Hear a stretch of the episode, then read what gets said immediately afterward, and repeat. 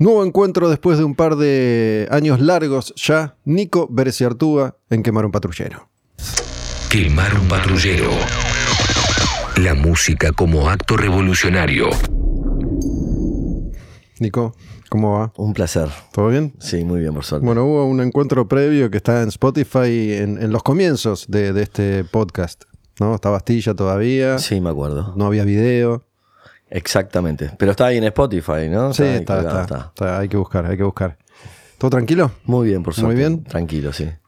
Te quería comentar algo. El, el otro día, hace horas, volviste a tocar con, con Viticus, Sí. ¿no? Con, con tu viejo, con, con la última formación de Viticus.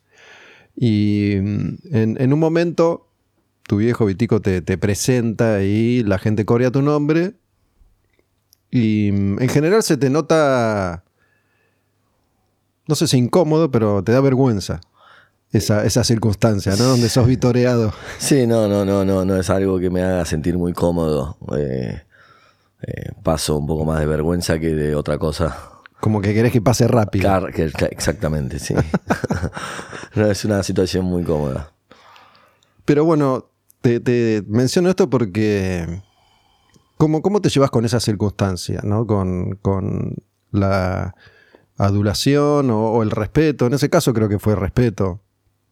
Bueno, el respeto, eh, eso que lo siento en un montón, sobre todo de colegas, ¿no? Creo que es- eso es lo que me hace sentir eh, mejor, ¿no? Prefiero que, que, que- mis colegas me respeten, eh, sobre todo por, por como soy como, un- como amigo, colega o tipo, alguien con, con el que laburaron alguna vez, o que, que, me adulen a ver si toco bien o no la guitarra. Eso no, no, no me, la verdad que es muy relativo. Prefiero que, prefiero el respeto, ¿no? Que, que la admiración. Que, que te digan que tocas bien la guitarra es relativo o te interesa eso. No, no, es, es- eso tocar bien, tocar bien o mal es relativo, o sea, porque es una cuestión de gustos y no, ni siquiera me considero tampoco un guitarrista virtuoso, ni, ni muchísimo menos. eh, eh, quizás tendría que haber estudiado muchísimo más de lo que estudié, fui bastante vago con, la, con el instrumento, cosa que me arrepiento. Con la música en general, ¿no? Podría haber estudiado eh, música, eh, intenté hacerlo más grande y viste cuando intentás hacer algo más grande cuesta mucho más, ¿no? Ya con otras preocupaciones y, y la mente ocupada en otras cosas es, más difícil poder absorber eh, información nueva. Hay, hay, hay algo que vos tenés igual, ¿no? Me encuentro diciendo, no, Nico regroso. Y me encuentro con gente que repite lo mismo. Y la verdad es que mucha gente que, en definitiva, yo no sé nada de guitarra. Puedo escuchar música, qué sé yo.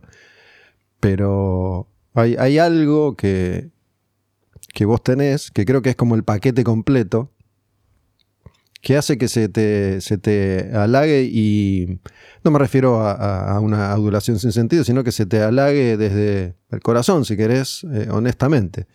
Me parece que tu forma de ser tiene que ver, más allá de que también ser el hijo de Vitico en el ambiente del rock ayuda, ¿no? Sí. Me parece que la gente ya, ya te tenía cariño antes de saber cómo tocabas. Por un lado sí, pero también podés, eh, podría haber sido el hijo de Vitico y ser un pelotudo. Sí, obvio, obvio. Hay casos. Pero. eh, pero sí, o sea, yo como te digo, a mí con la música lo más importante y con, con el instrumento es transmitir algo y, y de alguna manera por ahí eh, creo que lo logro. Por lo pronto, por las, por las críticas que tuvieron los discos, principalmente solistas míos. Eh, es que eso, por eso te decía antes eh, que es muy relativo, porque la música también es así, o sea, a lo que le gusta a uno no le, tiene por qué gustar al otro, y, pero si hay respeto, eso es algo bueno. Bueno, a mí hay muchas cosas de acá que no me gustan, de hecho, bueno, por ejemplo, Charlie, toqué mil veces con Charlie, y a mí no me gusta Charlie, pero lo recontra super hiper respeto, ¿entendés? Eh, y con varios eh, eh, músicos también me pasa eso. ¿Dónde, dónde tocaste con Charlie la- las últimas veces? ¿Con qué Charlie tocaste las últimas veces que recuerdes? Las últimas veces fueron en. Creo que la última vez fue o en el restaurante del Zorrito, ahí que tenía en, en- en el Bajo Belgrano.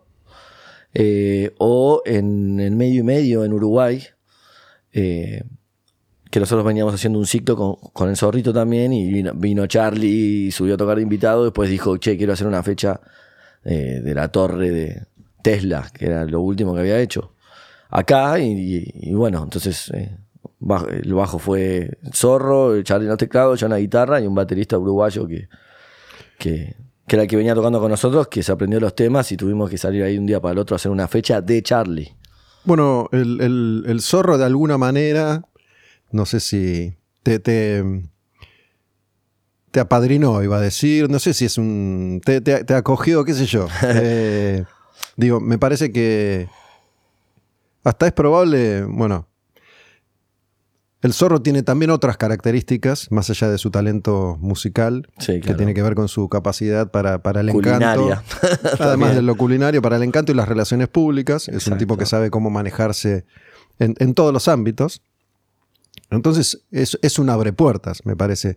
Supongo, no sé, que Sí, sí. llegaste a tocar con un montón de músicos y a conocer un montón de gente al estar al lado de él. Sí, por supuesto. Y, y pasó hace, porque yo al zorro lo conocí mucho, hace muchos años, en muchas zapadas, en, en, en Uruguay, en un lugar que se llamaba el Viejo Jack. Ahí hubo muchas, que eh, estaban, venía Papo, eh, Juanse, Zorrito, Gabriel Carámbula, eh, y era, era como... Y yo era muy chico todavía ahí, ellos eran más grandes y era como, a ver, pa, yo entraba ahí, viste, cada tanto y entraba y salía. y muchos años después lo- lo- me reencontré con él y, y son ya 11 años de, de estar siempre haciendo algún proyecto juntos y, y de una gran amistad. Lo, lo quiero mucho, lo aprecio mucho y como decís vos, eh, sí, eh, eh, me abrió un montón de puertas y, y aprendí mucho de él también en cómo manejarme, no sé, viste, después de repente te empieza a llamar para tocar en un evento o algo así y bueno, y aprendí alguna cosa del viejo zorro. ¿Cuánto pido, zorro? Claro. Eh, así que sí, la verdad que, que, es, que es- que es un gusto seguir hoy en día, viste, y eh, acompañándolo a él también en, en los proyectos que tenga. Bueno, él, él viene haciendo también algunas cosas con vos, con, con Ike, que, que Exacto, canta. sí. A Ike yo lo conocí hace muchos años por ustedes, de hecho, con, con Viticus. Ike eh, es de Rosario Hmm. y tenía su banda que se llamaba Voodoo. Voodoo, que Bueno, canta. Increíble ¿no? la banda Voodoo de Rosario. Y, y bueno, eh, yo, viste, siempre lidiamos con el tema de cantante, con el zorro, viste, venía, cantaba una mujer y después se iba y venía, y, y yo le decía, tenemos que llamar a Ike. Y él decía, y vos decís, y, y como que no se convencía el zorro hasta que de repente un día vino, se cantó tres temas y el ¿Por, por zorro qué, no podía creer. por qué no se convencía, sabes? No sé, por ahí porque tenía más ganas de que haya una mujer, siempre le gustaba más eso de, viste, de tener un poco más de, eh, como que haya, eh, o sea, mujeres, hombres, viste, que era una cuestión eh, eh, de género, ¿no? Y, no sé, cuando obviamente lo escuchó cantar, eh, dijo, "Oh", aparte de que Parodi, más allá de ser el cantante que es, es una excelente persona, es un ser humano increíble y es muy agradable para trabajar. eh, y, eso es muy importante cuando vas a formar un proyecto, ¿no? Que las personas no se estén quejando. Bueno, yo, de, hecho, bueno, yo soy un poco quejoso, pero. eh, pero que, que, que- que sea, que, que se genere un ambiente lindo, ¿no? ¿Sabes que a propósito de eso, el otro día enganché algo en Instagram? Sí, la que mi viejo dijo que era Que malhumorado. eras malhumorado y Bueno. me, Lo culpo a él de Por eso. un lado me, me llamó la atención, ¿no? Por un lado me llamó la atención porque nunca, nunca te sentí malhumorado y nos hemos visto un montón de veces. Por otro lado, me, me puedo llegar a hacer a la idea de que por ahí con él sos más malhumorado que con el resto porque, bueno, es tu viejo y es otro vínculo. Exactamente. Eh, sí, tiene que ver bastante con eso. Y aparte soy el único que le puede frenar un poco el carro, Poner los puntos. Eh, o, o- o el único que podía... eh, tiene que ver seguramente el lo, lo que se refiere a malhumorado. Es, como también hablé en alguna otra nota hace poco, viste que eh, llegó un punto con Viticu que era insoportable, viste. Llegabas a un lugar a las 9 de la noche para probar sonido y recién tocabas a las 4 de la mañana, viste. ¿Y cómo no me voy a quejar? Estoy acá fumándome a cinco bandas que tocan los mismos temas de riff ¿qué íbamos a hacer nosotros? Que tenemos que rearmar la lista de temas, ¿viste? Y, o, o cuando ya dejamos de ir a probar sonido, eran tipo, eh, no sé, 3 de la mañana, eh, eh, llamaba al pelado, al, al- al manager, ¿viste? De onda. eh, ¿Ya está? ¿Cuándo- ¿En cuánto tocamos? No, está empezando la anteúltima banda, digo, por ahí ya me vi las tres padrinos, me quiero ir a dormir, no quiero irme manejando ahora a Carlos Espegacini a hacer un show a las cuatro y media de la mañana, ¿entendés? ¿Y tu Entonces viejo, ahí es el mote de malhumorado. tu viejo disfruta esa circunstancia? Híjole, sí, Sí. Eso es, eso es. Por eso también siempre digo, la- la- es algo muy, lo que más admiro de mi viejo es la pasión con la que se dedica a la, a la música. Y a él, viste, no, no le importa nada. Pero le gusta Va más y- el, el- el- el- glamour del, del rock and roll a él que a vos. No sé, él lo hace, él, lo- viste, no sé, quizás, viste, yo cuando llegue por ahí a la edad que él tiene o, o- o que tenía en esos momentos, que decís, bueno, si no estoy en mi casa, no hago- estaría solo, sin hacer nada. Yo por ahí, no sé, viste, en ese momento estaba con, con mi pareja y decía, bueno, me quiero quedar acá, no tengo ganas de salir. Eh, un 20 de julio a las 3 de la mañana de mi casa todavía faltan, ¿entendés? Entonces ahí, eso creo que por eso vino el mote malhumorado, ¿no? De alguna que para mí tendría que haberse hecho mejor. Bueno, Viticus estaba en el, en el nivel ese de poder elegir mejor los shows. Y no por, no por salir a tocarte había que tocar en cualquier lado, ¿viste? Tocabas en un lugar que había un monitor para todos, que tocabas a las 5 de la mañana. Eh, porque principalmente una de las, de las cuestiones por las que yo también siempre decía eso era también para cuidar a mi viejo. Eh, entonces, eh, bueno, hasta que llegó el punto de que me tuve que ir de la banda. Yo era una nube negra, llegaba a los ensayos estaba diciendo, "Uh, oh". el problema era yo, no ¿Eras era ni él ni nada más.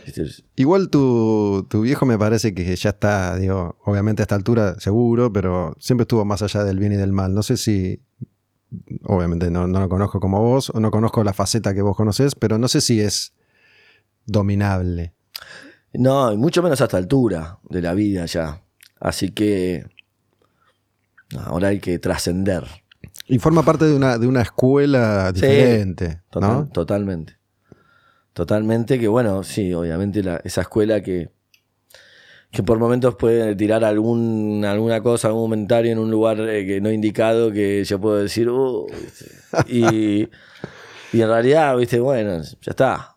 Por Bueno, eso, hay que trascender. Eso- Pero es un laburo muy, como te digo, a mí en el momento que ya me molestó demasiado, me fui y después eh, viéndolo de afuera... eh, es otra cosa y bueno, se volvió y, y nada, y ahora como es cada tanto, viste, mi hijo ahora está haciendo otro proyecto con, con otra gente también y porque, porque él quiere salir a tocar, es lo que le gusta, es lo único que le hace bien, es salir a tocar. Bueno, lo fui a ver a Maquena, Ah, con la banda nueva, eh. sí. Bien. Y bueno, tu viejo tiene algo que, que tienen algunos músicos.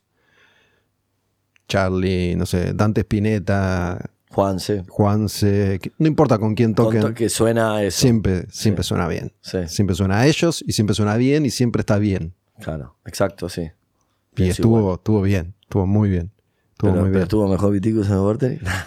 Y es diferente, es diferente. Lo que pasa es que, bueno, em, tengo, tengo que decir que tu viejo estuvo hace poco acá y se hizo bastante cargo, ¿no? Todo el tiempo, em, yo que, que estoy como acostumbrado a, a conversar con él, con Michelle también, ¿no? sí. Y son dos divas, Sí, se tiran pero palos mutuamente. todo el tiempo, pero bueno, al, al mismo tiempo ah, se, se quieren y, se, se encuentran y se desencuentran todo el tiempo. Pero lo que iba a decir es, lo vi como haciéndose más cargo que otras veces. Todo el tiempo dijo, no, sos- yo soy insoportable. Yo soy insoportable, no me aguantan más. Tiene razón.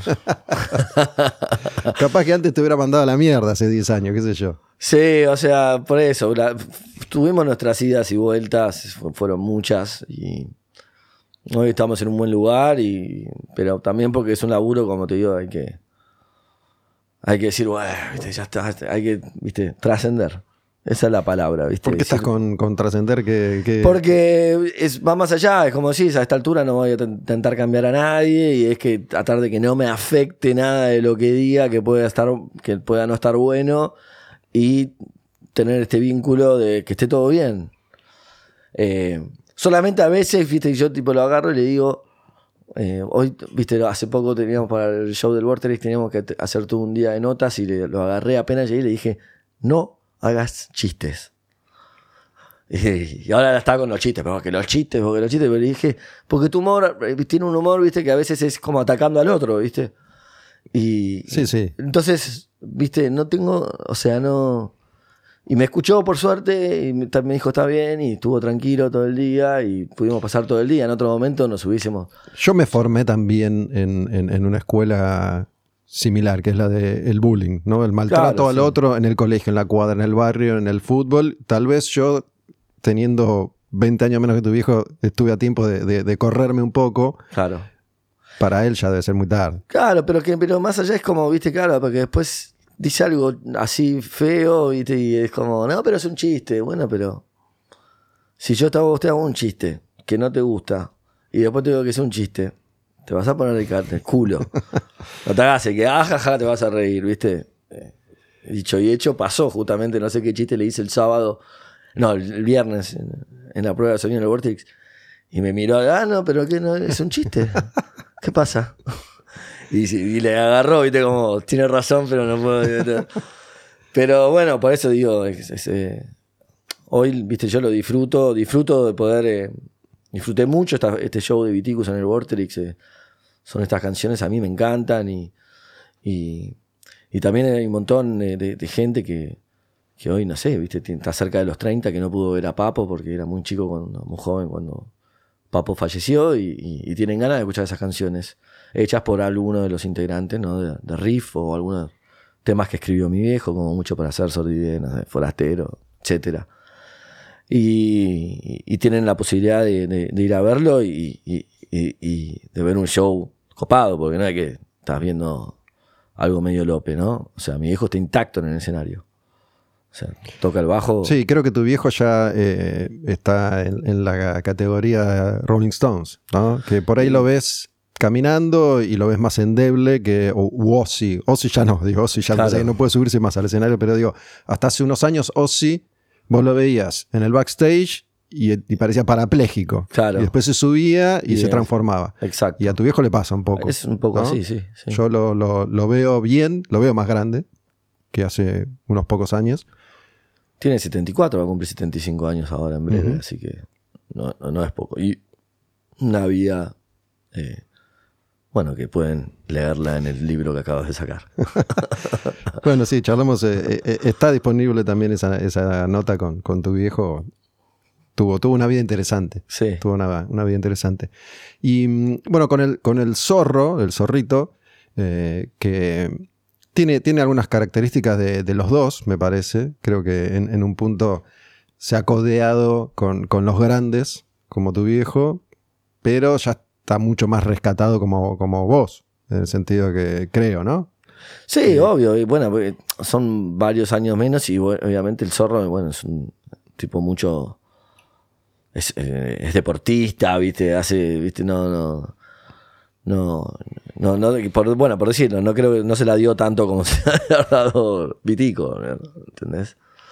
Eh, así que, y bueno, sí, como decís vos, o sea, eh, también hay, hay una diferencia de casi 20 años y esos 20 años es, es una brecha generacional. O sea, ahí tenés otro, otra, otra data, ¿no?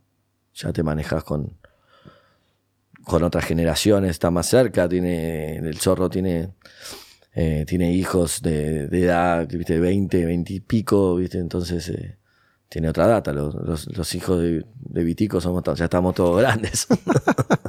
Estaba que cumplí 43 el sábado. Claro, fue tu cumpleaños justo, Sí. ¿no?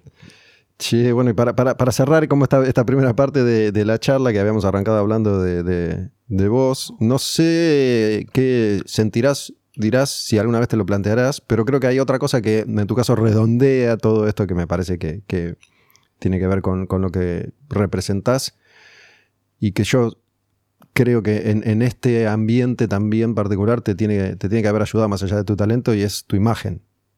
Eh, Yo creo que eso ayuda también a que la gente te quiera más. No sé si estás de acuerdo, no sé si lo pensaste. La, la imagen en que, en que... Y que sos, sos, sos fachero, digamos. eh, no, no es lo mismo si, si hubieras sido gordo y pelado, no hubieras No, hecho el la misma el carrera. pelo, por suerte, está.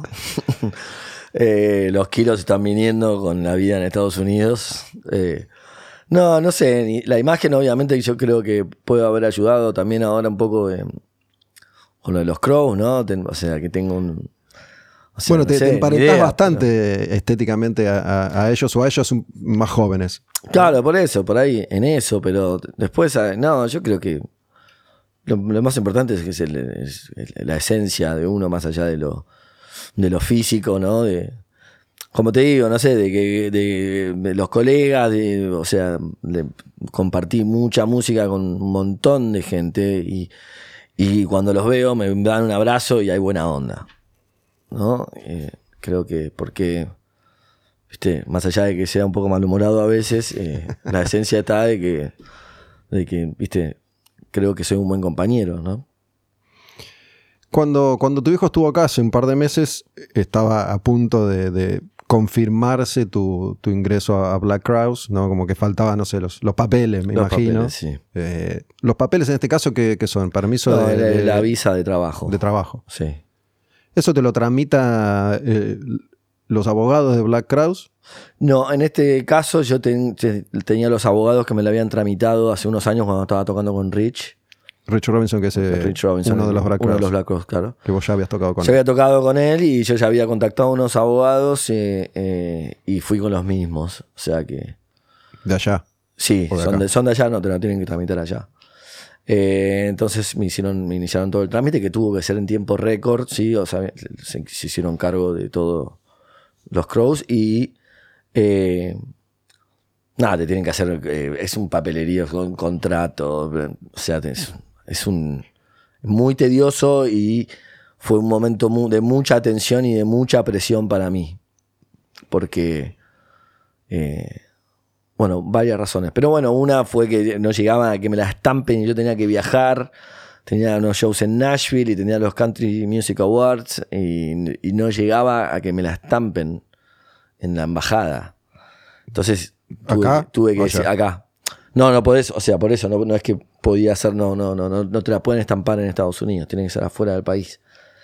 Y entonces yo estuve a muy poco de perderme esos shows y tener que decirles, tienen que conseguir a otro violero para estos shows y eso quizás hubiese significado perder O- el laburo, otro no sé. violero. Eh, Supongo que igual ellos, y, y a esta altura probablemente vos también, lo tienen aceitado eso. Digo, si, si, si a mí me tocara hacer ese trámite, no tendría ni la más puta idea de cómo se hace. ¿no? Hay, hay gente que se dedica a hacer eso y que... Bueno, son los abogados que te rompen la cabeza con el precio, eh, sobre todo porque la tenés que hacer en un mes y tienen que preparar el caso y ellos te dicen, bueno, necesito que me mandes esto, esto, esto, esto y esto.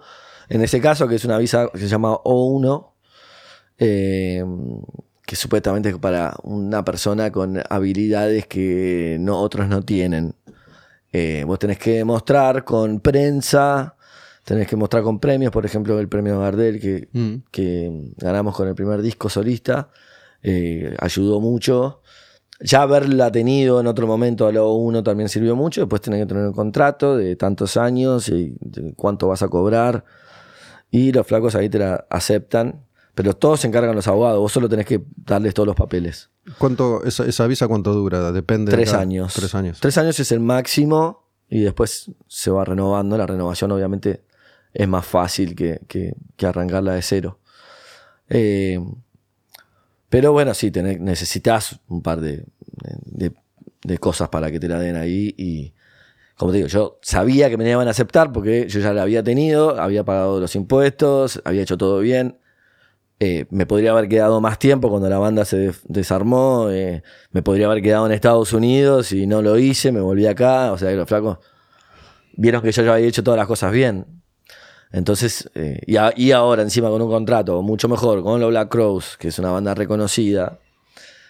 De hecho, ahora hace poco, una de las últimas veces que entré en Estados Unidos, entré por Dallas y, y cuando el flaco de ahí de seguridad eh, aduana, ¿viste? Agarra y ve la visa y dice, ah, sos músico, ¿y con quién estás tocando? Con los Black Crowes. Get the fuck out, me decía, digo, no, no puede ser. Me ponía el puño, la gente miraba todo. Get the fuck out, It's my favorite band, decía el chabón. Ah, Así que, obviamente con los Crowes se te abren otro tipo de puertas también. Bueno, antes de arrancar dijiste que, que se llevó todo puesto, ¿no? Imagino que, que Sí. tiene que tiene que haber sido un movimiento. Digo, más allá de que desde afuera por ahí parece algo repentino, y para vos debe haber sido un proceso. Eh, imagino, digo, es, es algo inusual, no, no, básicamente casi no le ha pasado a nadie. El otro día, bueno, en, en el momento en el que a vos te dio vergüenza en, en, en Vorterix, cuando Vitico te, Sí. te presenta y Sí, dice, y tira que, que, el único argentino, que no es así. Está Paz Lechantín Paz Leyanten, sí, que, que tocó en Perfect Estuve con ella ahora, está- Swan. ¿Está sí. tocando ahora en...? en los Pixies. En Pixies. Estuve con ella ahora hace poco. Pero bueno, igual sí, lo que la diferencia de Paz Leyantín es, es que, bueno, ella se fue a vivir muy de chica, ¿no? Eh, Nació en Mar del Plata y se fue a vivir muy de chica allá. Claro, es más de allá que de acá. Claro, no, no, no, no, no, no- no tocó en todo con Urbano, con Claro. Dani Peyronel o, o toda la Argentina. tampoco. Y es más francés que, que Digo, Dani, el, digo el yo, ¿no? hermano de Michelle, Dani, Sí, que sí. estuvo un tiempo en Riff, UFO tocó en y UFO. Heavy Metal Kids. Sobre todo UFO es la, la carta grande, ¿no? Mm. Eh, y en un momento en el que UFO era una banda Sí, sí, de primer nivel. claro. Em, No, creo que no sé si había un, alguien que tocaba con Sting en un momento. No me acuerdo sí. Después debe haber, debe haber varios casos así medio, medio de, de sesionistas o tipos que no son, y tipas que no son conocidos, pero que están, que Que están ahí, obviamente. O bueno, en el caso de Gustavo Santaraya, que la- está tocando con Eric Clapton en el Claro. corro. O sea, no. O sea, no. Obviamente no, no, no, no, no soy ni, ni el primer argentino y, y espero tampoco ser el último, ¿no? Espero que. Pero para esto del rock and roll, es, Claro, es- bueno, una banda así medio importante.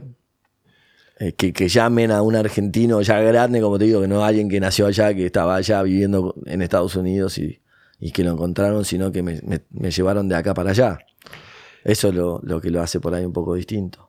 Bueno, vos ya habías tocado con, con Rich Robinson, pero ahora estás como la banda principal. Ya, ya pasaron unos meses. ¿Cómo, ¿Cómo te sentís con respecto a. Digo, eh, están. Yo el otro día te hacía chistes que, que debes estar rezando para que no, no muera, no muera un Aerosmith en estos días, porque, porque vienen con. También son grandes, vienen con problemas de salud y cancelaciones constantes. Pero bueno, Black Crowes va a ser unas cuantas fechas con, con Aerosmith, Sí, son Así 40 que- por ahora. que es un montón. Vas a salir de gira con, con Sí, Aerosmith. una gira con, junto con Aerosmith. Son 40 fechas, que- que por ahí sean 60. Seguramente van a esperar a ver que, que pasen estas 40. Y, y la verdad que es una experiencia que no, no o sea, sí, quiero que empiece ya. No, no aguanto más. Eh, y como, y como te decía, se llevó puesto todo, sí. Después, eh, o sea, fue un recambio rotundo de vida. Me cambió por completo la vida. eh. Sabías que eso iba a pasar. Sí, sí, obvio que sabía que iba a pasar.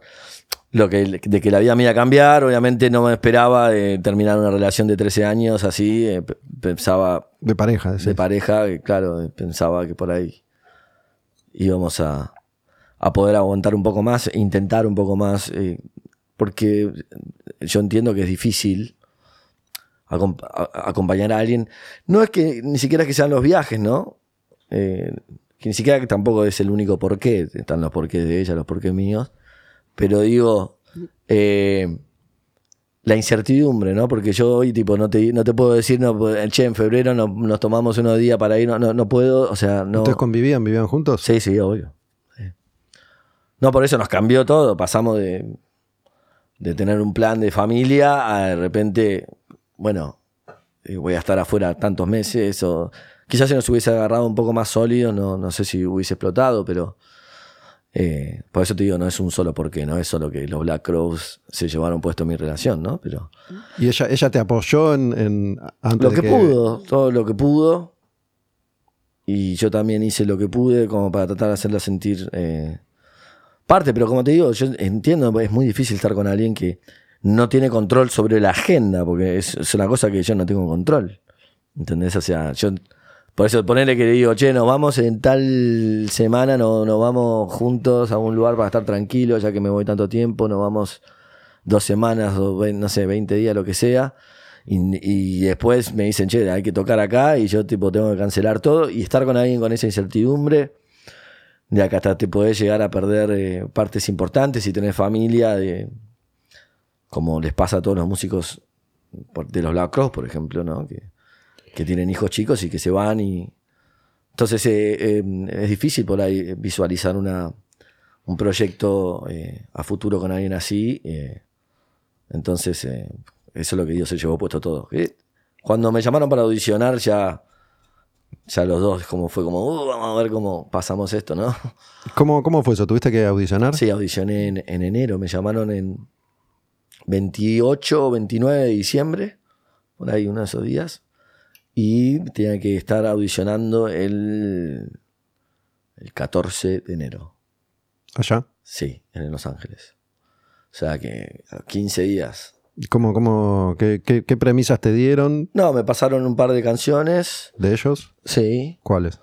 Eh, Gone, Sometimes Salvation, Sting Me, eh, Wiser Time y.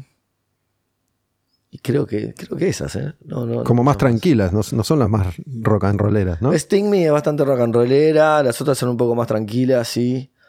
Eh, o sea, todo tema que yo ya recontra sabía y que había tocado con Rich varias veces, pero no hacía los solos, ¿viste? Porque por ahí en ese momento estaba Mark Ford, guitarrista histórico también de los Crows, y éramos a tres guitarras, entonces yo me quedaba más haciendo la base con Rich. Entonces tenía que practicar un poco lo Ahora los solos son, son tuyos. ¿Él, él no hace solos? Sí, hace, hace. Eh, hago más yo por, porque Mark Ford en ese momento era la primera guitarra, ¿no? Pero eh, nos turnamos. Eh, A mí también es algo que me chupan un huevo los solos. Los solos. Sí. Che, ¿y cómo estuvo la audición? Y tuvo difícil. ¿Cómo, ¿Cómo fue? ¿En un estudio? Fue, no, en un, en un, en un lugar de salas. Eh, tenían armada ahí toda la sala. Pero no había monitoreo. O sea, eh, me fue difícil escuchar. No escuchaba bien la guitarra de Rich. Era, estuvo, estuvo complicado acomodarme ¿Con, ellos sonido. completo? Eh, Él estaba- El tecladista no estaba. Sin el tecladista, ¿no? Pero sí, Chris, Chris. Chris, Rich, Sven, que es el bajista, que es un gran amigo mío. Soy su padrino de bodas. Claro, vos sos amigo de. Sí, sí, bueno, nos hicimos muy amigos con Sven y después, eh, cuando en el 2017 vinimos a tocar en el Teatro Rivadavia y en Cosquín con Rich Robinson. ¿Él, él no está o estaba en pareja con una argentina? Sí, se casó con una Está. amiga mía. Sí, sí, está casado con. Y por eso digo que soy el padrino de bodas. Se casaron acá en Buenos Aires. ¿Ella es amiga de tu expareja ahora? Eh, tienen buena onda, pero no, es amiga mía de que somos chicos. Por ahí- No, no, no. eh, sí, bueno. Un- viste. un- no, pregúntale a ella cómo es. Claro, bueno, pero la cuestión es que era distinto. Obviamente hubo charla de todo tipo ahí, pero Igual. ella vive allá. ella vive allá. Entonces es más fácil, o sea, ir a visitarlo dos, tres días, ¿viste? Pero a tomarte un avión de 16 horas, ¿viste? O de 10, después cala todo para, para verte dos, tres días. Para, para, para Flor, mi expareja, no, por ahí no era tan, tanto plan. Y más tiempo tampoco es posible porque estás arriba de un micro de gira, no. No, no es que. Sí, se quedaría allá sola. O sea, o, o tendría que ir yo a alquilar un auto y ir manejando después del show hasta la próxima ciudad, ocho horas, ¿viste? Eh, de- agotado. Sí, sí. O sea, que no da, ¿viste? Hay, hay momentos en donde se puede y otros momentos donde estás. Eso, por ejemplo, se, se- ese tipo de cosas se especifican en el contrato. No podés traer a tu novia. No, no, no, no, no. Es, nada de eso en el contrato. O sea, está todo bien. Ella, la, la- Rich, la, la adora a Flor, ¿viste? Y, y Chris también. Y, y se pusieron también retistes con la noticia, ¿no? Pero. Pero es una cuestión de que no, cuando se puede, se puede, y cuando no se puede, Sí, no se sí, puede. Yo tengo, más allá de yo eso- tengo que terminar de tocar, me tengo que subir a un micro y tirarme a dormir, porque al otro día estoy llegando a una ciudad y tengo que tocar de vuelta. No puedo tener el trajín de tener que manejar atrás, ¿viste? ¿Cómo, cómo, cómo es la dinámica en, en la banda? Digo, eh, hay, hay en la historia de la música hay muchas dinámicas diferentes. Ellos dos van en avión, van todos juntos en un micro, depende la fecha, la gira, el lugar, la ciudad. No, y depende un poco de todo, sí, pero en realidad vamos todos juntos en avión. Eh, Y micros vamos a tener dos. Está el micro de Chris con algunos de los músicos y el micro de Rich con alguno de los músicos. En uno de esos vas vos. Sí, probablemente en el de Rich. Eh, ahora que empiece, porque por ahora fueron shows eh, más esporádicos. fue- Fueron, fueron como, como te decía, los Country Music Awards. ¿Ese o- fue el primero? No, los primeros fueron en Las Vegas. Yo llegué a Las Vegas, hice los dos shows y después teníamos dos semanas libres y me quedé en Atlanta en lo de en lo de amigos, en lo de eh, Sven, en lo de Charlie Star de Blackberry Smoke, que es un amigo también, que vive ahí en Atlanta. Y hicimos un show en Phoenix y me volví. Y después lo próximo ya fue la gira eh, por acá, por Sudamérica. Sí, volviendo a la, a la audición. Entonces no te escuchabas bien, pero. Pero bueno, en realidad eh, yo ya tenía un poco de palanca a favor, obviamente, que ¿Fue Rich, Rich el que Rich te era el que quería que yo sea, obviamente él me mandó el pasaje para ir a Los Ángeles y me dice, yo quiero que sea vos. Pero bueno, había un par de pesos pesados, ahí había guitarristas de bandas importantes. Eh, ¿quiénes, quiénes más probaron? no, O no llegaron a quiero decir nombres, pero, pero algunos de... No, todos probaron. Todos probaron. Sí, éramos cinco guitarristas o seis, una cosa así. ¿Por qué no vas a decir? No, no, eh, no ni idea. me- me- eh, pero sí eran Si lo bandas, googleo, lo encuentro. importantes. ¿Qué? Si lo googleo, lo encuentro. Sí, probablemente sí. Eh, pero creo que bueno, yo ya tenía a favor la, mi amistad con Rich, con Sven, y un- una cosa metódica que yo hice desde, desde que Rich me escribió por primera vez, que yo fui, aparecí, hice las cosas, viste, las jugadas adecuadas en el momento adecuado. ¿En, esta de- instancia o, o la primera vez? en la primera y después, También. cuando se terminó la, eh, la banda con Magpie, seguí en contacto, podría, viste, no, de- che, te vamos a estar tocando acá, y me sacaba, invertía, me sacaba el pasaje, me iba y lo conocía a Chris y pegué buena onda con Chris. Y Chris eh, eh, quería una boina de las de acá porque vi un documental de Argentina y le mandé la boina, le mandé el disco de Jorge Cafrune, empe- empezamos a hablar de música y ya cuando fui a audicionar ya tenía buena onda también con Chris. Entonces creo que eso es lo que, lo que me jugó a favor. Eh, yo ya, o sea, fui en mentalidad, eh, me lo- de- de- los como a todos. Obviamente cuando toqué, toqué ¡ah! como el culo. Sí. Sentí que toqué como el orto, pero, pero la esencia estuvo y, y me eligieron a mí. Eh, pero yo es algo que siempre supe, o sea, yo hace muchos años que, que tenía en, en mi mente que iba a terminar tocando con los Black Crows. Ah, sí. Y mismo cuando los Black Crows todavía no existían, o sea, porque se habían peleado y supuestamente no iban a volver a tocar nunca más juntos. Y es una relación medio, medio los Gallagher. ¿no? Claro, bueno, pero los Gallagher es mucho peor. Ahora, ahora los, los Robinson están en un muy buen lugar. Salimos a comer todos juntos. Pero ahora, estuvieron años. Tuvieron años peleados, obviamente. y- pero bueno, viste. Trascender. Trascender. ¿Estuviste haciendo algún laburo trascendental? Porque No, no, no, no, no, no. No. O sea, tampoco, o sea, no. y no- nunca hice mucha terapia. eh, eh, es más, eh, no sé, la lógica, ¿no? O algunos libros que leí, como de Castañeda o de Espinosa. Pero ¿Hiciste alguna experiencia acá o allá de, de- de ese tipo? De ay- ayahuasca. Hice en México, me fumé el sapo, Ah, ¿y? el bufo O sea que al final yo estuve por hacerlo. ¿Y te agarró cagazo? No sé si No, cagazo no. me agarró a mí. eh. No, eh, justo pasaron un, un par de circunstancias. Eh,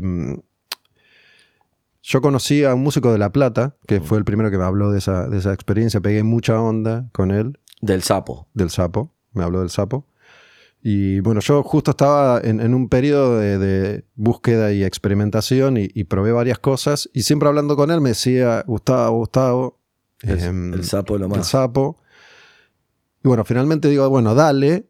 Eh, él vive en el campo, entonces se iba a hacer una Ceremonia. Se- una ceremonia del sapo que, que es, es. El sapo es como. Es un. Es un le raspan un, un veneno que se cristaliza y se, se fuma. se Entonces, hace- es el bufo alvarius, es el sapo específico, ¿no? No es que cualquier sapo le raspas. Eh, tiene unas glándulas en la espalda que se las apretan y sale como una pus. Que contra- lo, tiran contra un vidrio, contra un espejo, Claro. algo así, eso se seca, Se seca. lo raspás y queda como una brillantina. Lo pones en una pipa, te lo fumás y es como si te pegaran Claro. un mazazo en la cabeza instantáneamente. Sí, es, Te es- morís. es una única pitada, lo más larga 15 que, que puedas, Sí. y es instantáneo. Bueno, justo eh, fui hasta allá y cuando estoy llegando me, me avisa que el facilitador sí. tuvo un problema y nunca llegó. Entonces, eh, ¿Lo tomaste como una señal y no quisiste volver a hacerlo? No. o- ese día que como yo fui hasta allá, me... Este músico que conozco me dio una pitadita de... Ahora no me acuerdo qué es. Pero... DMT quizás también. DMT, sí, que, bueno, es, DMT en realidad es, la misma. que es un efecto instantáneo pero que dura muy pocos segundos. Claro. ¿no? Es como que haces tuk y, y- y lo que inmediatamente sucede es que tenés una sensación, se- como que se fractaliza tu, tu visión, ves, ves en otras dimensiones, con otras profundidades, Sí. pero te distraes y se va. Claro. Eh, y después él me recomienda, este mismo músico me recomienda a, a la persona con la que él había tomado originalmente, un mexicano que iba a venir especialmente para hacer... eh, ¿Ayahuasca? la- no, la ceremonia del sapo, Ah, pandemia. ah, uh. Y se fue postergando y, y ahí sí ya después es como que... Bueno, yo tengo data de alguien que la saca. Sí, después se, se me... Se me Se te medio ganas. medio se me pasó. Eh, porque en un momento estaba como en una, viste, dame, quiero probar todo. Pero Esto muchas es- veces por el hecho de probarlo, viste. Es, es- es una experiencia muy, muy copada. Eh, a mí ayahuasca no, o sea, no la hago porque me da eh, eh, mucha fiaca el hecho de estar vomitando y cagándome encima 10 horas. y aparte tenés visiones más, donde lo voy a ver a, a Viti con, con- en forma de serpiente, ¿viste? Sí, depende. Es depende. otras alucinaciones. El sapo te lleva directo al. ¿Cómo? O sea, te evita. O sea, yo lo terminé de fumar, así cuando terminé caí eh, para atrás, pumba, y ya tenía todo preparado, las almohadas. Y estuve 20 minutos en el. Pasás por el túnel, eh, te morís. O sea, en realidad es. ¿Viste cuando hay gente que tiene experiencias cercanas a la muerte, que dice que ve el túnel y todo eso? Bueno. La mayoría es- describe eso. es, es, es- la pineal liberando DMT.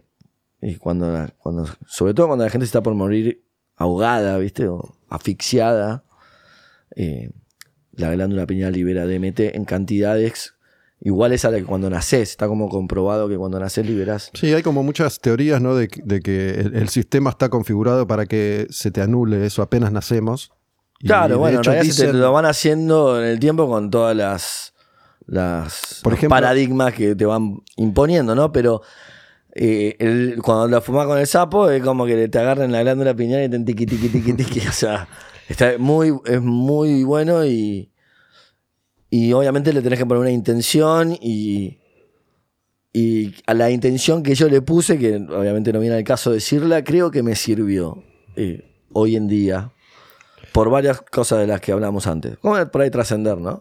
Esa palabra. Bueno, yo lo que he leído y escuchado mucho es que, por ejemplo, el flúor anula todavía más la glándula pineal, ¿no? Que el hecho de, de que el flúor en realidad es malo, el flúor que como que el dentífrico, Ah, la eh, mierda. Y que, que me voy a empezar a lavar los dientes con otra cosa.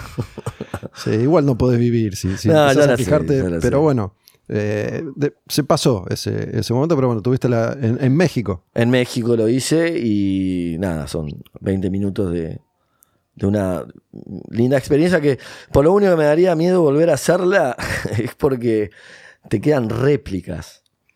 Durante tres meses te pueden quedar réplicas. O sea, me levantaba a las 3 de la mañana Sí, sí, de no- no vuelta es en esa joda, montaña rusa, ¿viste? Como... No es una joda, hay gente Y- que no, no volvió más. No, no, no, no, no. O sea, con esto, con esto no es problema. No es como, no es como tomarte ácidos y seguidos y eh, esto es. eh, o sea, el chamán, yo estaba con un cagazo antes de hacerlo y el flaco me dijo, le hice más de 1600.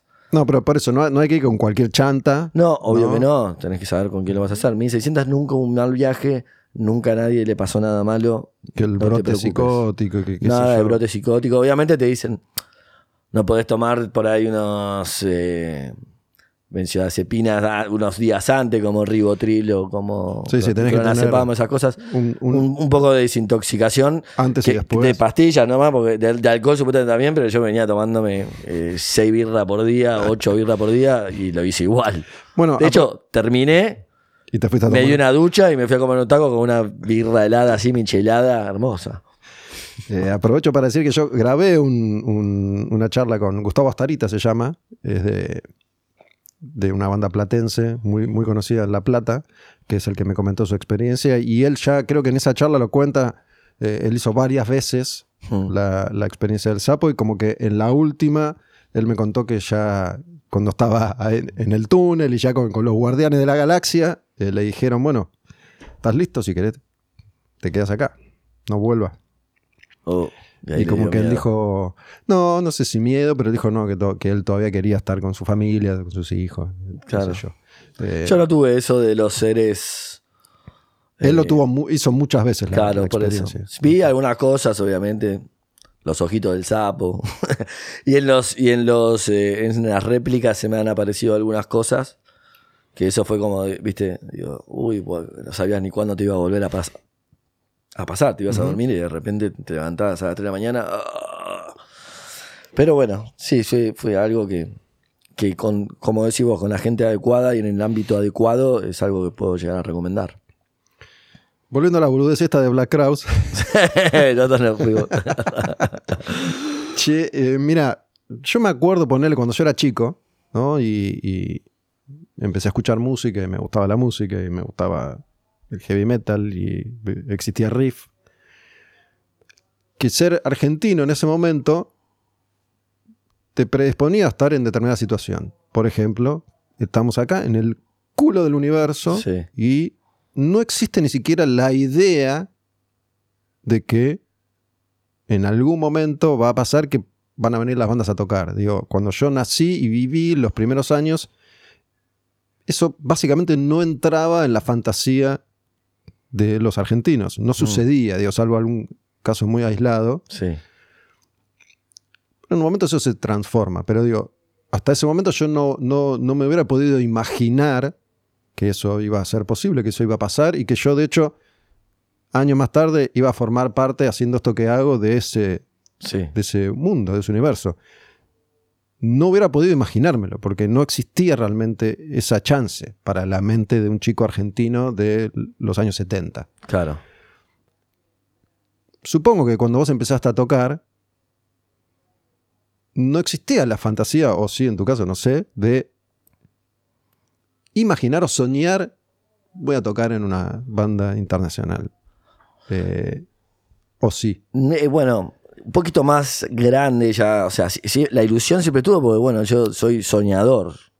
Si vos ya, ya creciste en otra realidad, porque tenés 10 años menos que yo, No, obviamente que venían todas las bandas acá, estaban, ¿viste? pero igual, eh, la manera de la que yo llegué, por ejemplo, en, esos, en esas épocas era imagina- inimaginable también que por un video de YouTube que ponías en Facebook y me escribió un mensaje en Twitter.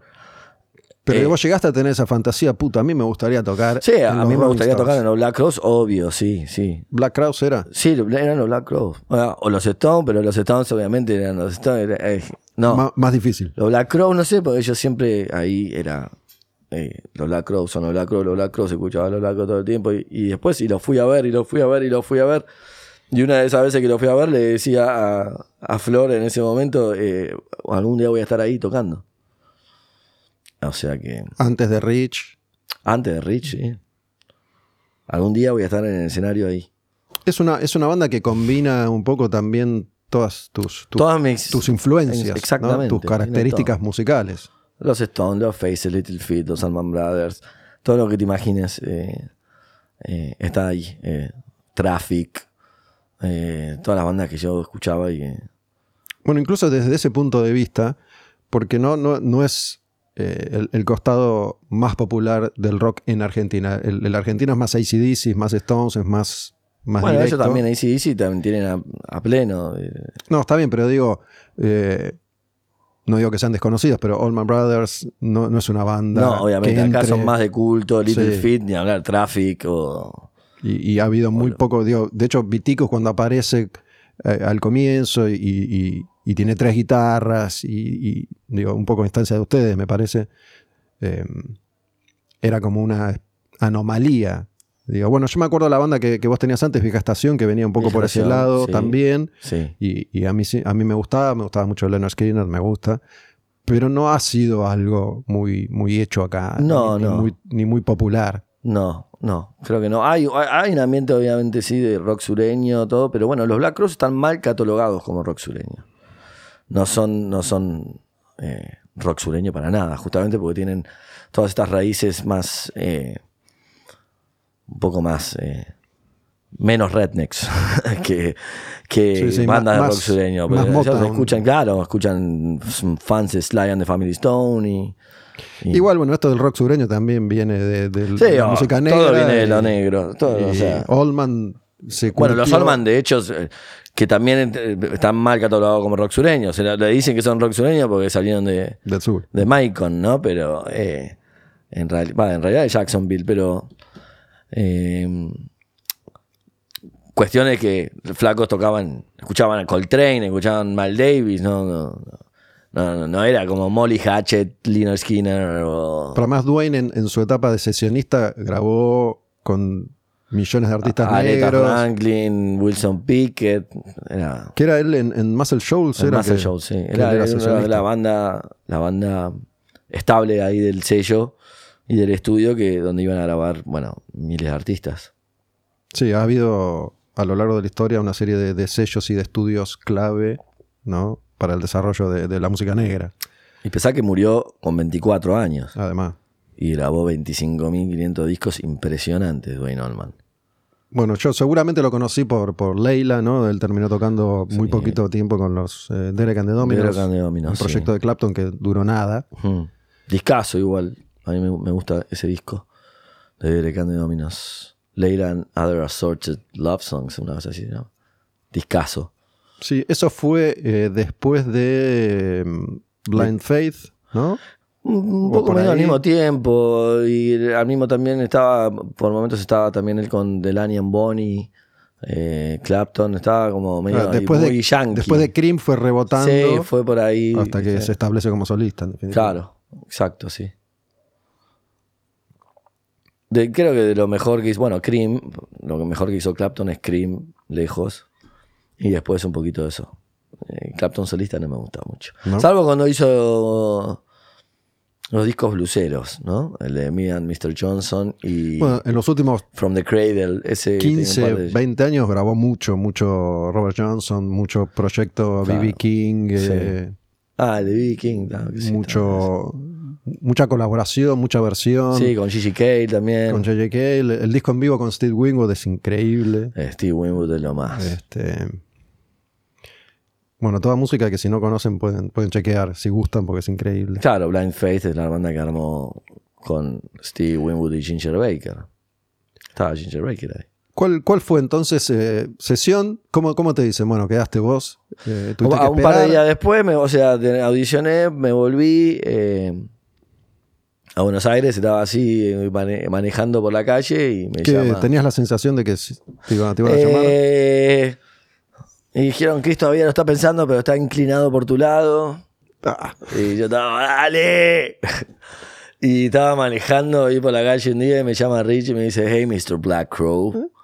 Y fue como, wow.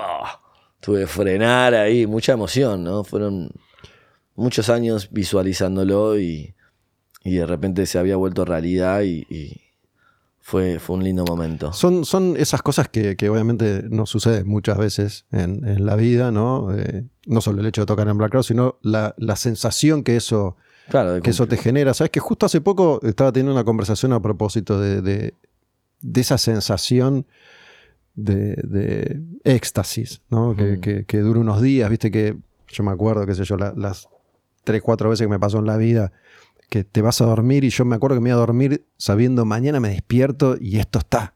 cumplir. Viste que dura un tiempito hasta que te, te acostumbras. Claro. ¿no? Me, me ha pasado con, con alguna, algún regalo, alguna cosa que, que, no sé, yo desde que tenía ocho años quería tener moto, ponele. Claro. Y cuando tuve una moto me iba todos los días, viste, mirando la moto y me iba a dormir sabiendo que me iba a levantar y iba a haber una moto en mi casa y, y unos días no lo podía creer. Y después me pasó eh, cuando entré a Rock and Pop. Te la robaron. Me la robaron, sí. Sí. la dejaste afuera de la Rock and Pop y te la robaron. No, no, eso fue antes, antes. Este, después tuve otra moto igual. Pero digo, eh, esa sensación la tuve cuando, cuando entré a Rock and Pop, cuando empecé con, con Pergolini. ¿no? Claro. Eran hitos, Claro. que son cosas que... Y justo estaba charlando y digo, no, no eh, a medida que pasa el tiempo también, uno se pone más curtido y Claro. un, poco más, un poco más duro para que... Menos, menos permeable a ese tipo de, de sensaciones, medio que es más difícil. Sí, bueno, cuanto más cosas cumplís, como decís vos, cosas tan importantes, por ahí ya no hay mucho más arriba. Y entonces, eh, eh, por ahí no, no, no, no, no tenés esa. Es- eh, que te vuelva a pasar una cosa así. Sí, no depende, existe- depende de la- las, las, am- las ambiciones que uno tenga, ¿no? Y los anhelos, más que ambiciones, quizás. Yo hoy sí me levanto cada día y agradezco al universo el, el hecho de, de poder estar eh, tocando en la banda con la que siempre soñé y estar a punto de empezar una gira eh, por, por todo Estados Unidos, eh, tocar en el Madison Square Garden.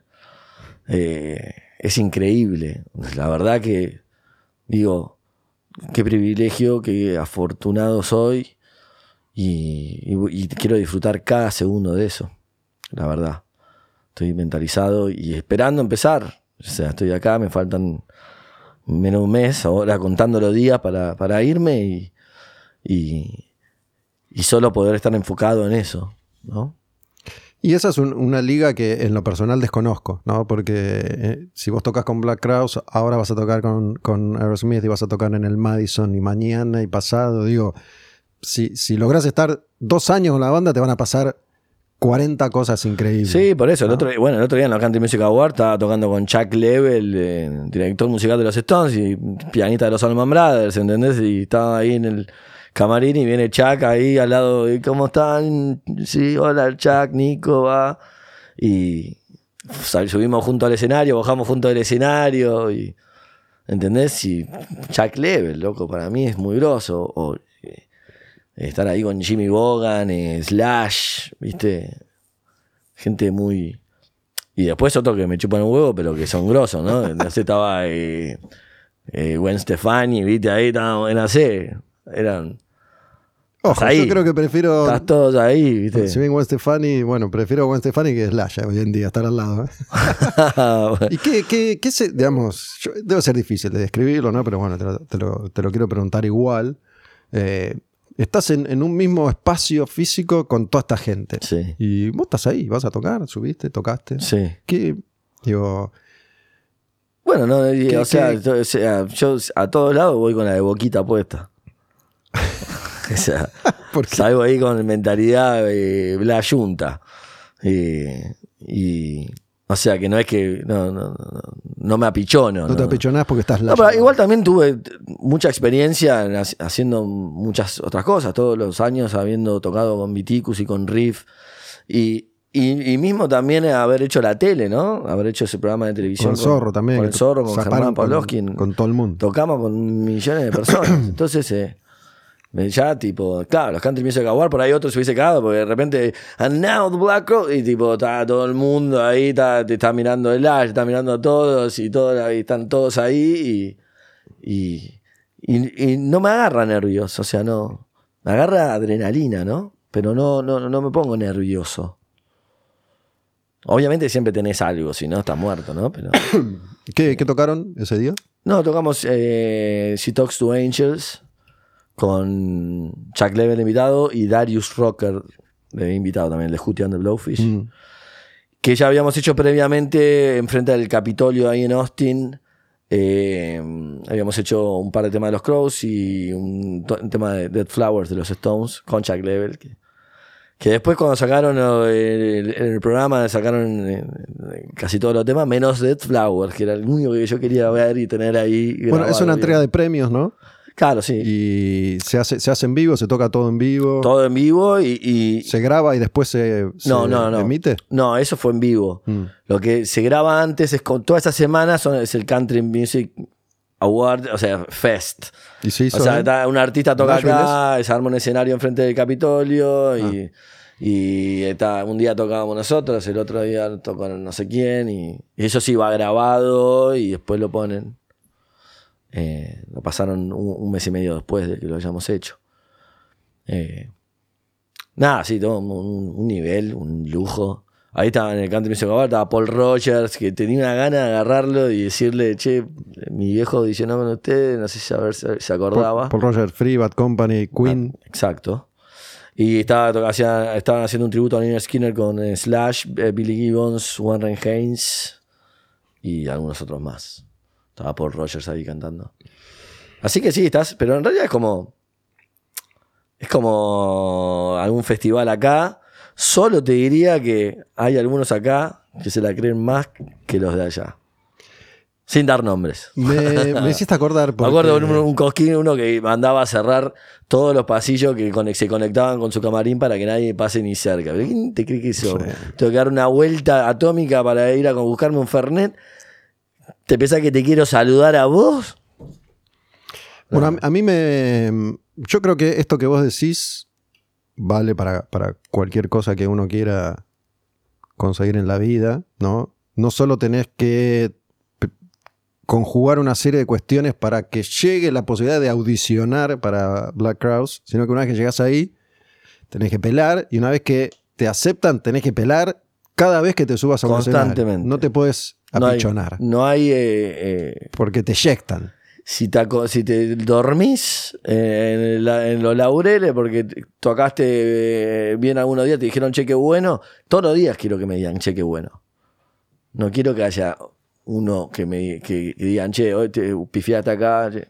O sea, yo hoy, ahora eh, tengo un show con, con mi banda el 10 de agosto en Lucille y después... Tu banda es tu banda, no es Viticus, es tu No, banda. claro, sí. El proyecto estamos terminando el tercer disco. eh, produjimos con, con Larry, eh, que, que- con el que hicimos los primeros dos discos también, eh, con varios invitados. eh, tema que ya saqué con Elisandro Aristimunio y otros invitados más. eh, que ya lo estamos terminando. Y, y después de esa fecha, que me quedan 10 días hasta irme, esos 10 días me voy a encerrar a practicar todos los temas que tengo que hacer de los Black Crowes que vamos a hacer en la gira y todo. Porque quiero llegar a los ensayos para la gira, viste, que no haya eh, lugar para la duda. Que no, que no haya un momento de dubitativo, viste. Ahí tenés que. Y siempre llegar en estado, llegar en horario, estar bien y. Y, si lo haces así, mantenés tu laburo. Si no, te mandan a la mierda. A mí, a mí algo que me pasó cada vez que, tuve la chance de ir a ver a algún artista o de entrevistarlo, nunca, nunca, de nuevo, ¿no? Somos argentinos y, estamos seteados para hacerlo. Pero nunca, nunca yo sentí, viste, oh, James Hetfield, me arrodillo y te, te beso la suela de los zapatos, eh, Paul Stanley, me pongo a llorar. Nunca, nunca me sentí de esa, de esa manera. Tampoco me considero un par, porque no lo soy. Pero sí soy un par como ser humano, como Claro, una exacto. persona. Sí, obvio. Eh, nun- nunca sentí esa devoción ni adulación, ni me siento menos porque vos sos Brian Johnson de, de ACDC. Claro. Eh, y creo que es, es necesario también sentirte un poco así para, para poder moverte. En, en- digo, ahora vas a estar todo el tiempo sí, sí. codeándote con, con ese nivel de, Sí, de claro, ahora Steven Tyler y todos y, y, y los músicos que van a venir a ver la gira, la última gira de Aerosmith, viste, te van a venir, no sé, vas a tocar en Nueva York o en Los Ángeles y puede venir cualquiera. Eh, si nos hacemos en, en Europa también, viene Jimmy Page, quizás, ¿viste? Y Jimmy Page tocó con los Black Crowes, por ahí se sube a tocar con los Black y ahí me cago Ahí te morís, porque aparte Jimmy Page no- mucha actividad no tiene nunca. Pero sí, igual es, cierto lo que decís. Y yo ya tuve la oportunidad, estuve con los Stones. eh, y bueno, mismo con los Crows, eh, gente que yo siempre admiré y que, y que su música, la música que ellos escribieron, significó mucho para mí. Muchísimo. Es una música que me acompañó en muchos momentos de mi vida, muchos años.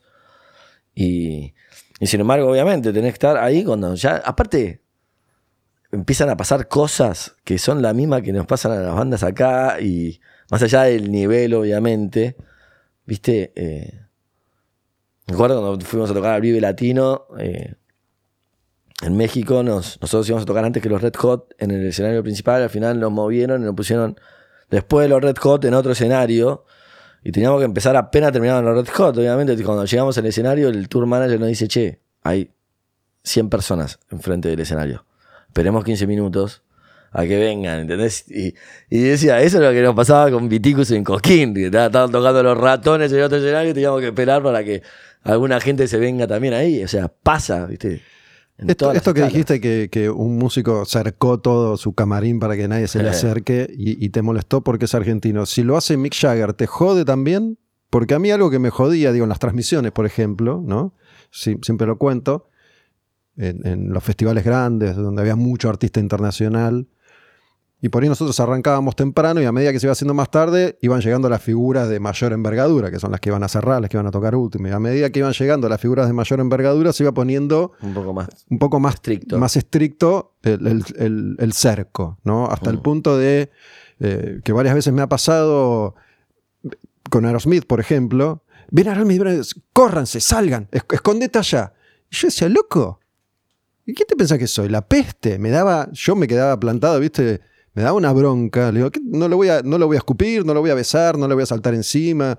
Digo, ¿qué me tengo que esconder? Porque. Y me daba un odio. Yo creo que es distinto en, en esos niveles porque ni siquiera son ellos mismos los que piden eso, sino que es todo el séquito, la seguridad, gente que te dice, hacen todo eso y los otros por ahí ni se enteran que te fueron a decir a vos, escondete, ¿entendés? O sea, es seguridad, todo eso. En el caso de esta artista argentina, no. Conociendo, ya sabes que no, o sea, y no tiene ese nivel de seguridad y nada. Y nadie le iba a ir a decir nada, ni le iba a pedir nada, porque a nadie le importaba nada. Entonces era. Habíamos estado toda la tarde pasando por ahí, ni siquiera era que pasaba por. Ni siquiera había que pasar por la puerta. Cerró los, me acuerdo de los pasillos que pasaban eh, cerca de la puerta. Pero, ¿qué me importa? Pero bueno, obviamente, no sé. Ciro. Cada uno tiene. No, Ciro es un divino. Sí. Divino, todo bien. No, no, diría. No diría, no diría, porque no, porque no, está a hablar mal de. Eh. Pero. Pero bueno, a lo que voy es que sí hay un montón de acá artistas que tienen el ego por las nubes. ¿Viste? Y, hay, y de repente conoces a gente allá que podría tener el ego por las nubes también. igual creo Yo no digo que no lo tengan, obviamente, cuando si vos vendés eh, no sé cuántos miles, millones de discos y te va bárbaro y vendes no sé cuántos miles de tickets todo el tiempo. Y por ahí es difícil que no se te suba el ego, ¿no?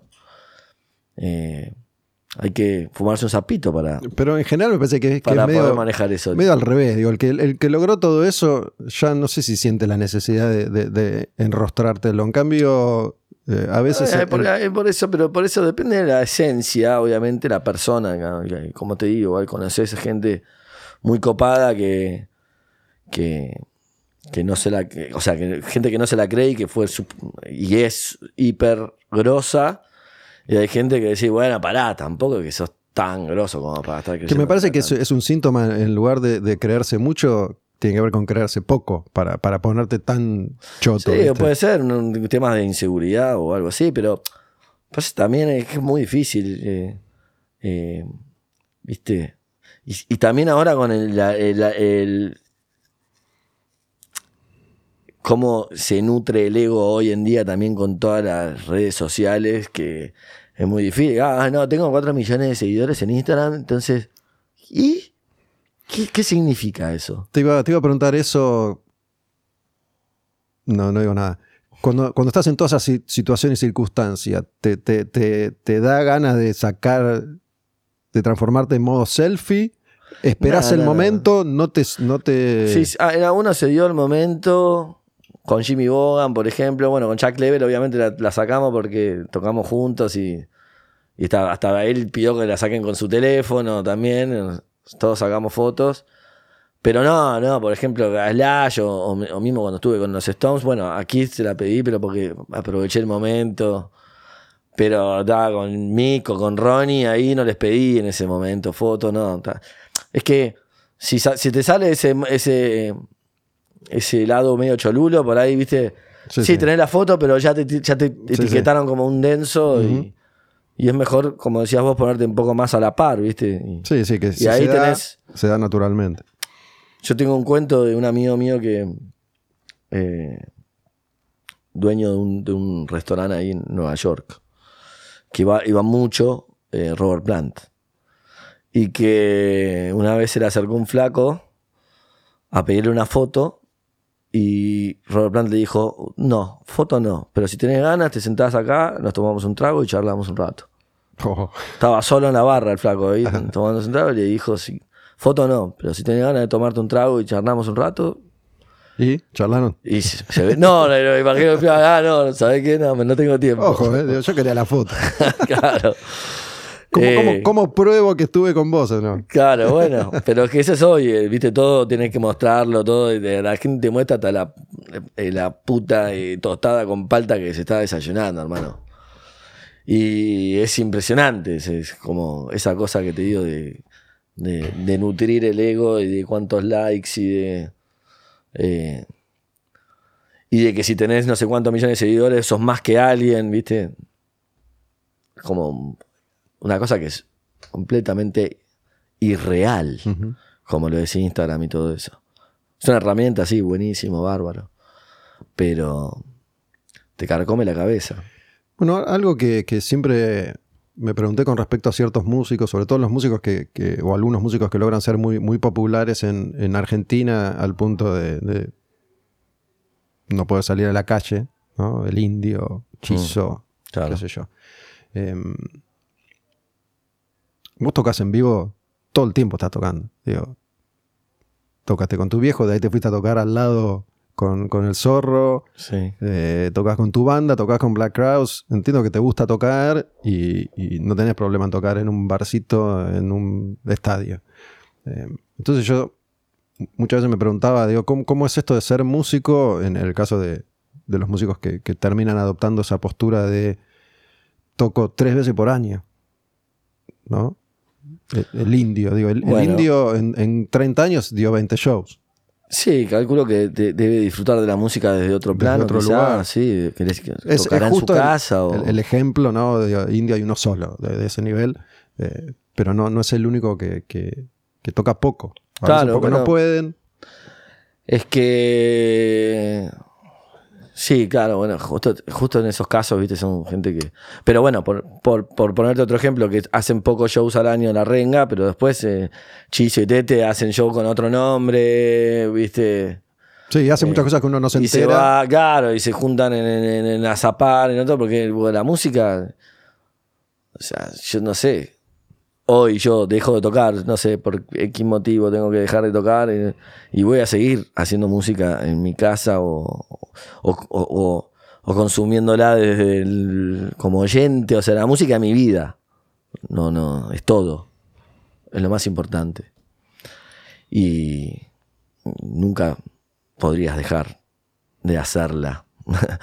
tocas poco, bueno, tocas en tu casa. Yo qué sé, yo como te decía, toco acá en este barcito, no sé qué, llego a mi casa y agarro la guitarra. Eh, o me pongo música, me pongo un disco y, me pongo a escuchar música. Es, todo gira en torno a eso. Bueno, tomando, tomando tu a tu viejo una vez más como, como modelo, si querés, para, para mí es eh, verlo con esas ganas de tocar siempre es, es como enriquecedor.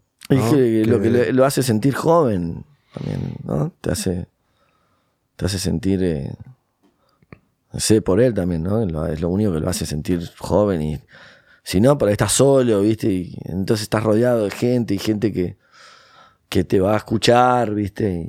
Y es una sensación linda, obviamente. Es eh, tan linda como te digo, para mí, no sé, yo me- puedo lograr cosas parecidas eh, tocando solo en mi casa. O mismo escuchando una canción. Desde el lado oyente, ¿no? La música, viste, tiene ese, ese, a- a- ese algo que, viste, te acompaña, no sé, escucho la canción que hace 30 años la escuchaba en un momento duro, viste, y, y la escuchas hoy y te vienen todos esos mismos sentimientos como si hubiesen pasado ayer, viste. Y eso lo logra la música, no sé si lo logra otra cosa por ahí algún libro, no sé, pero no lo, no lo sé. Tampoco es que leo tanto. Tengo, tengo la sensación que entre ustedes, tu viejo y vos, nun- nunca, o, o no parece al menos, no me ha parecido que haya existido una especie de, de competencia o de celo, ¿no? Eh, en tu caso no, y en el No, de él me parece no. que tampoco. No, no, en el, de, en el de él no, no, la verdad que no. O sea, en algún momento quizás. Pero. Pero no, por suerte no, nunca. Nunca fue algo, algo grave, ¿no? Y como es otro instrumento y, cuando yo me puse a hacerlo lo propio fue completamente distinto a lo que siempre hice, con él. Entonces no, no, no había como algo para competir ahí.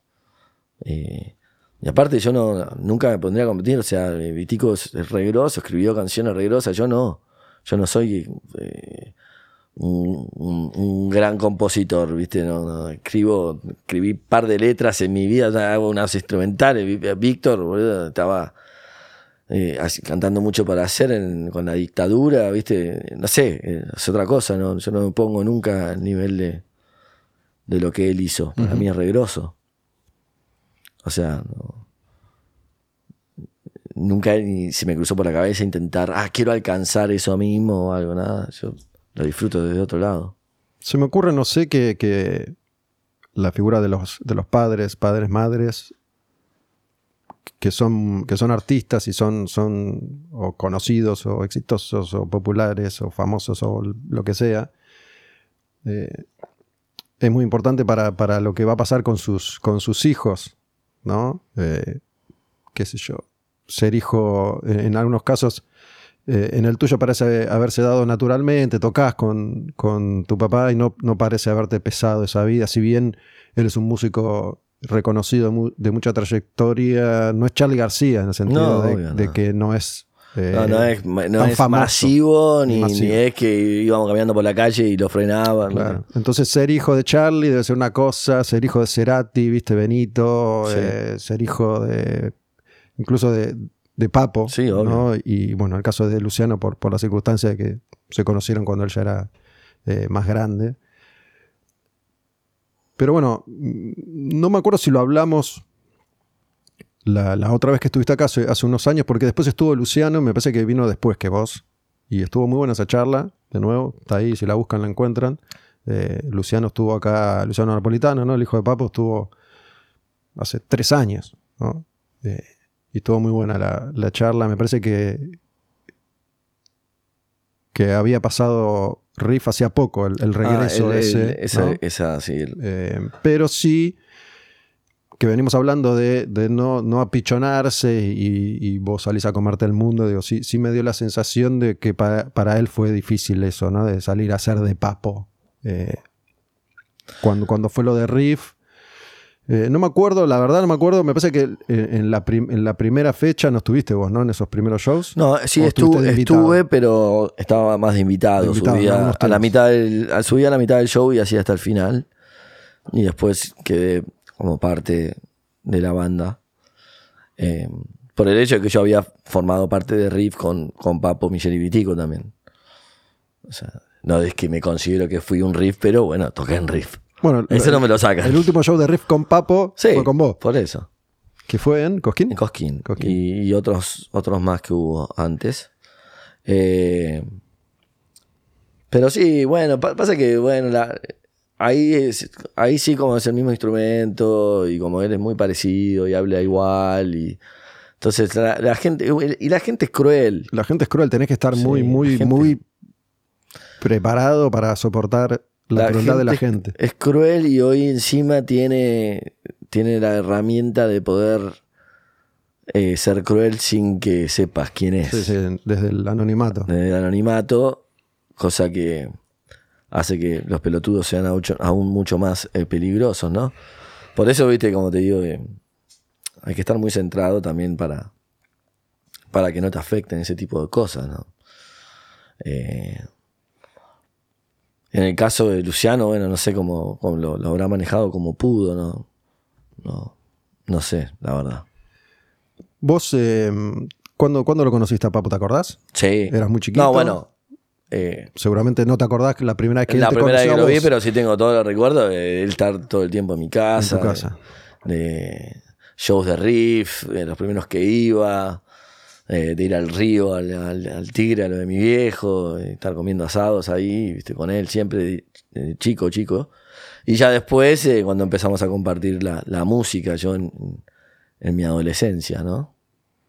Eh, cruzarlo en varios lugares y, y zapar con él y, y, y siempre estar bajo su ala, ¿no? Cuando yo aparecía en, en, no sé, en el Club X, el boliche que tenía Juan C. del Bañano, ¿viste?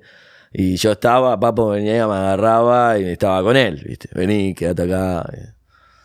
Y toqué con él, con Black Amaya, ¿viste? Yo con el bajo, como Papo Blues. Eh, y en Uruguay también, eh, en este lugar que te digo, el viejo Jack, hacíamos muchas zapadas y nos, compartí mucho, mucho. Eh, tengo mu- muchos y muy grandes recuerdos de él. De, de momentos de intimidad, más allá de los momentos musicales, ¿no? Vos estabas como familiarizado con él como esa figura, digo, amigo de tu viejo, compañero de tu viejo, no, no tanto como, papo. Claro, bueno, pero al mismo tiempo yo estaba empezando a tocar y me gustaba mucho riff, y me gustaba mucho Papo Blues y Papo era un, un personaje, sí, que yo me acuerdo que, no sé, salí, fui con Papo a comer, con yo con la novia que tenía en ese momento, y con la suya, fuimos los cuatro a comer y entrabas al restaurante y todo el mundo, Papo, Papo, iba por la calle o... O me acuerdo también fuimos juntos él y yo a ver a, a- a David Copperfield, al gran Ah, Rex. ¿sí? sí. Al mago. Sí, pues lo traía una. O sea, lo traía. Una de las personas que trabajaba es, eh, era la madre de mi hermana menor, eh, eh, que había salido con Vitico un tiempo. Y nos había invitado y fuimos Papo y yo solos, ¿viste? No sé. eh, y, y también nos íbamos a ir a comer una pizza después enfrente y todo el mundo, papo, papo. Y para mí también era papo, papo, pero bueno, para mí era también como un tío. Y, y, y después nos íbamos a un bar a tomar una birra. Bueno, él en ese momento no estaba escabeando, pero eh, yo me tomaba una cerveza y él se tomaba un café y charlábamos y teníamos esos momentos, como te digo, de intimidad, de preguntarme eh, cosas ahí, de, de hablar de parejas, de cosas, ¿no? De- que no tienen nada que ver con la música.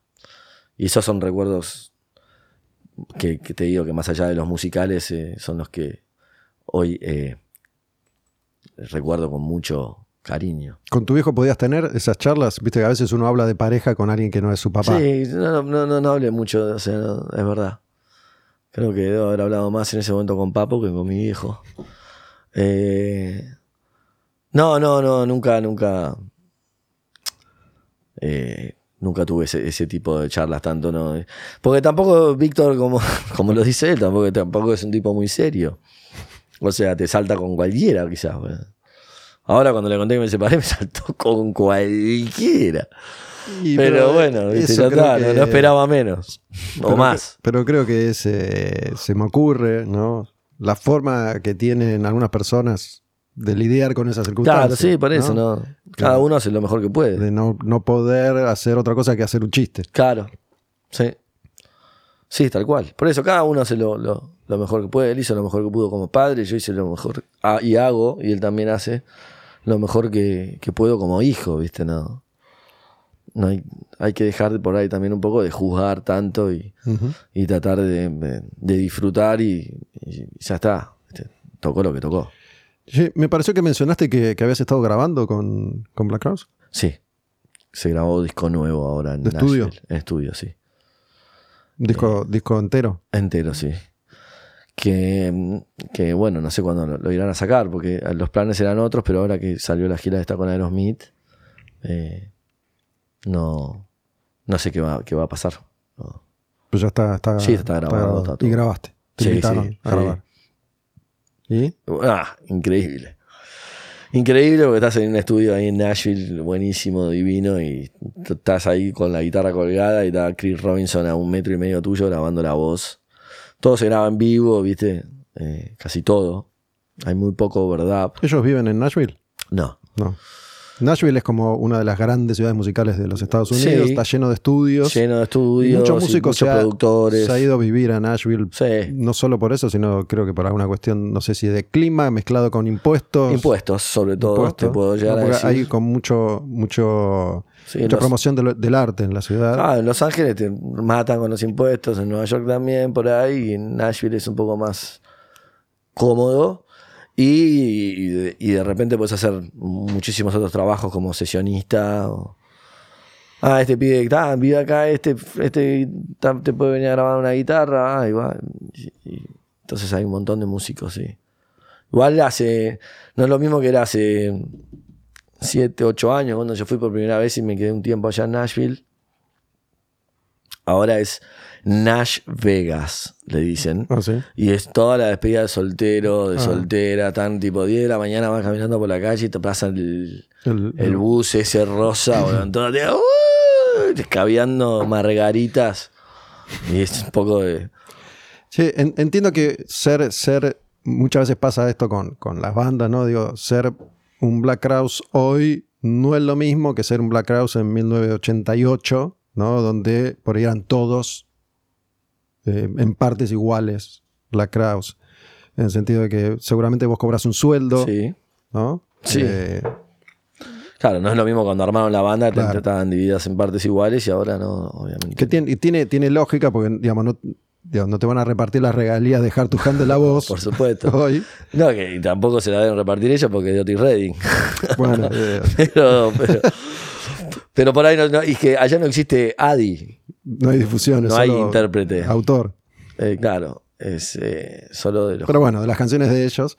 Este, pero vos te, te sentís cómodo, digo, Sí. en camarines, por ejemplo, eh, se, se com- se comparten, digo, capaz que... el- Depende de los lugares, en algunos lugares donde hay, también hay eh, eh, espacio para que haya uno para cada los, uno de los hermanos y después uno para la banda y uno para las coristas, para que las coristas también se cambien tranquilas, ¿viste? Eh, está la, la oficina de producción, ¿viste? Por lo general puede ser así, pero han tocado lugares donde estamos todos en el mismo lugar, ¿viste? pero esto que hablábamos hace un rato es cómodo, no es que, que te hacen sentir, ¿viste? No, te hace me sentir- pises el camarín de Chris. No, para no nada. lo mires a la cara cuando se está cambiando. No, todo lo contrario, no, no, todo lo contrario. La mejor onda. Y ahora teníamos que tocábamos eh, a tres horas al norte de San Francisco en un casino y después al otro día teníamos que tocar en, en Los Ángeles en un festival. Y entonces eh, el avión privado para los ocho de la banda, íbamos los ocho en el avión privado, pa, tremendo. Primera experiencia en un avión privado, estaba... Y, y llegás y te vienen a buscar esas Escalade negra, ¿viste? Ah, sí, sí, la- ¿Viste Succession? La serie. No, pero sé, sé Buenísimo. las camionetas Bueno. están en, en Esa todas las películas, viste que va ocho camionetas que, que llevan, viste, el peligro encima. Claro, bueno, te bajás del avión privado y tenés ahí la, la camioneta negra que te viene a buscar. Cuando llegás al, al hotel, ya una camioneta fue más rápido que la tuya y ya tenés la valija arriba, ¿viste? Y te pregunto una boludez, ¿no? Eh, ¿Qué puede, puede pasar? A la hora de, no sé, tomar, comer, digamos, te- te sentís como recatado, no me voy a zarpar. Es difícil. Es difícil, ¿no? Digo, Sí. ¿qué- ¿hasta dó- ¿A qué puedo pedir? ¿Qué puedo...? No, no, eso no, no, que no es ni siquiera que puedo pedir, nos traen Te traen Todo. todo.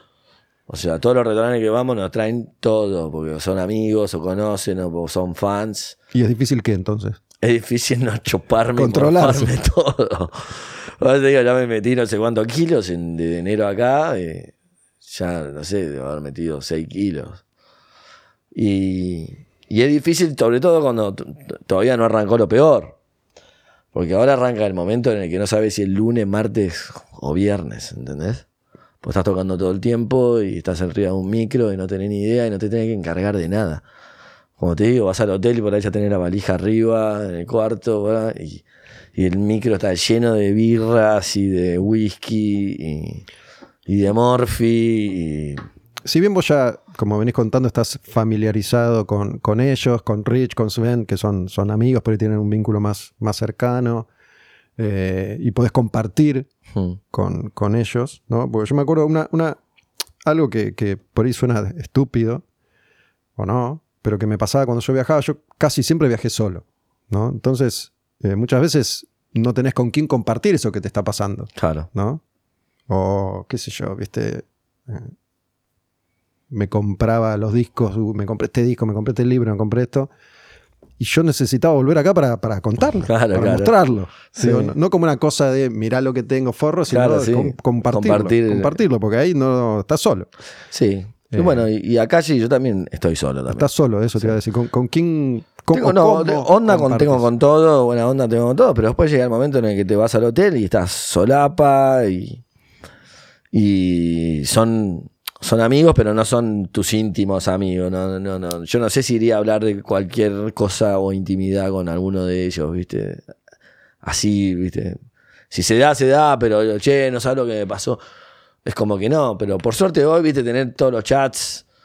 Sí, eso. Entonces ahora sí. tipo, uh, me- Te- ahora me compré 13 amplificadores increíbles y saco la foto y le muestro Claro. eh, cómo suena, se lo muestro en los chats de mis amigos. te, acerca eso, ¿no? Digo, el una- WhatsApp te, te acerca. Sí, obvio. Y, y, y haces eh, la videollamada y, y, y tenés otra cosa que... eh, Yo viví en las épocas, claro, que era... eh, mi vieja viajaba, nos llegó a mandar tipo postales, una postal.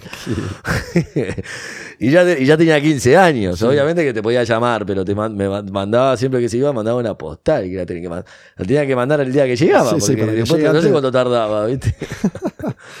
o se iba, no sé cuánto, no, no recuerdo cuánto se iba, pero viste que tenía que llamar a un hotel y, y ver si lo encontraba, viste, no, era otra, otra, otra, otra vida que parece.